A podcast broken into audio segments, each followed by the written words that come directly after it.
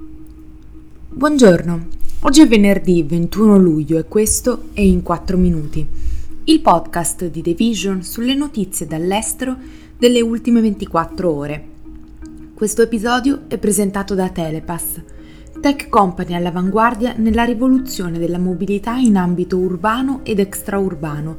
in un'ottica sempre più innovativa e sostenibile, che ora e per i prossimi anni è top partner delle nazionali italiane di calcio. Grazie a un'unica app che tiene insieme un esclusivo metodo di pagamento e un ecosistema di servizi legati alla smart mobility,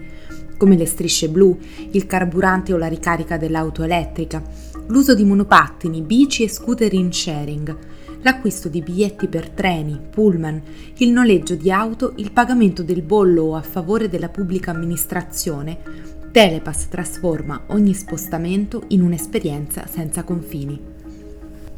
Oggi parleremo dell'Iraq che espelle i diplomatici svedesi, della Germania che pensa a introdurre la siesta e del video di un'aggressione sessuale in India.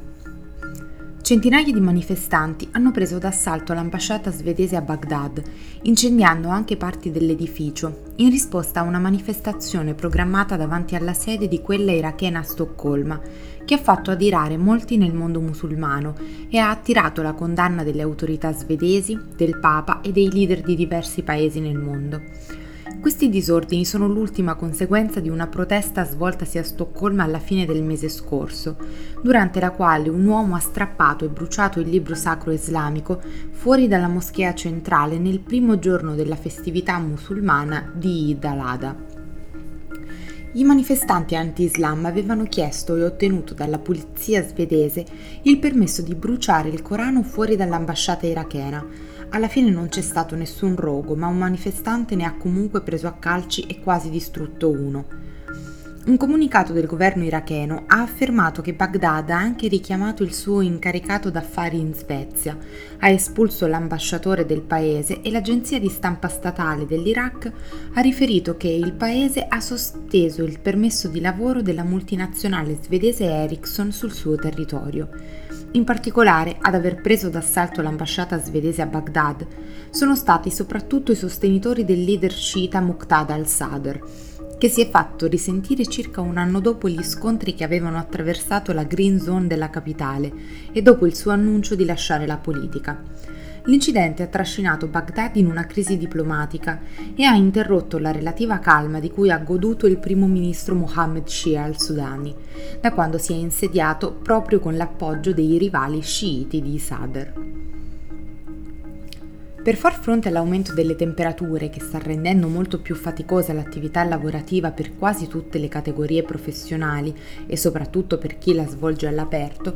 il governo tedesco sta seriamente pensando di introdurre lo spazio per la siesta all'interno dell'orario di lavoro la proposta, arrivata su suggerimento di diversi medici tedeschi, prevede di adattare i flussi di lavoro al cambiamento del clima, offrendo un momento di riposo che vada incontro alle esigenze di salute delle persone, sfinite dal caldo record, ma anche alla produttività delle imprese. La misura è in fase di valutazione con un dibattito che coinvolgerà i professionisti di diversi settori e i vertici delle loro aziende, gli unici a poter decidere in materia dato che questi aspetti non sono generalmente prerogativa della politica. La Germania così sembra volersi allineare ad altri modelli di stati sudeuropei, in particolare la Spagna, dove la siesta è un'abitudine radicata al punto da rappresentare una tradizione a tutti gli effetti. Ci sono voluti più di due mesi perché la notizia di una scioccante violenza sessuale in India si diffondesse, soprattutto a causa del fatto che internet nella regione in cui era avvenuta è stato chiuso. Questa tattica, sempre più comune di limitare il flusso di informazioni, è stata parte della risposta del governo indiano ai sanguinosi scontri etnici nello stato nord-orientale di Manipur, dove da diverse settimane due comunità sono in guerra.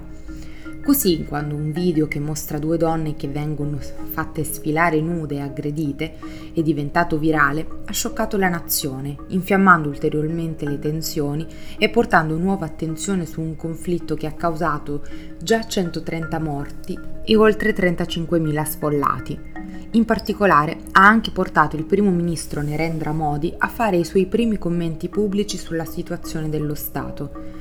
Ha detto L'incidente di Manipur che è venuto alla luce per qualsiasi società civile rappresenta qualcosa di vergognoso. Si tratta di un insulto che riguarda l'intera nazione. L'episodio che si vede nel video è avvenuto il 4 maggio, quando gli scontri nello Stato erano appena iniziati. Il filmato mostra due donne nude trascinate da una folla di giovani uomini. Se ne vede uno che schiaffeggia una delle donne mentre lui e un altro la aggrediscono sessualmente. Le donne piangevano cercando di coprirsi, mentre alcuni uomini le conducevano in un campo con bastoni al seguito. Modi, tuttavia, non ha affrontato direttamente il tema della violenza del Manipur, né ha offerto soluzioni per alleviare le tensioni. Questo è tutto da The Vision a lunedì.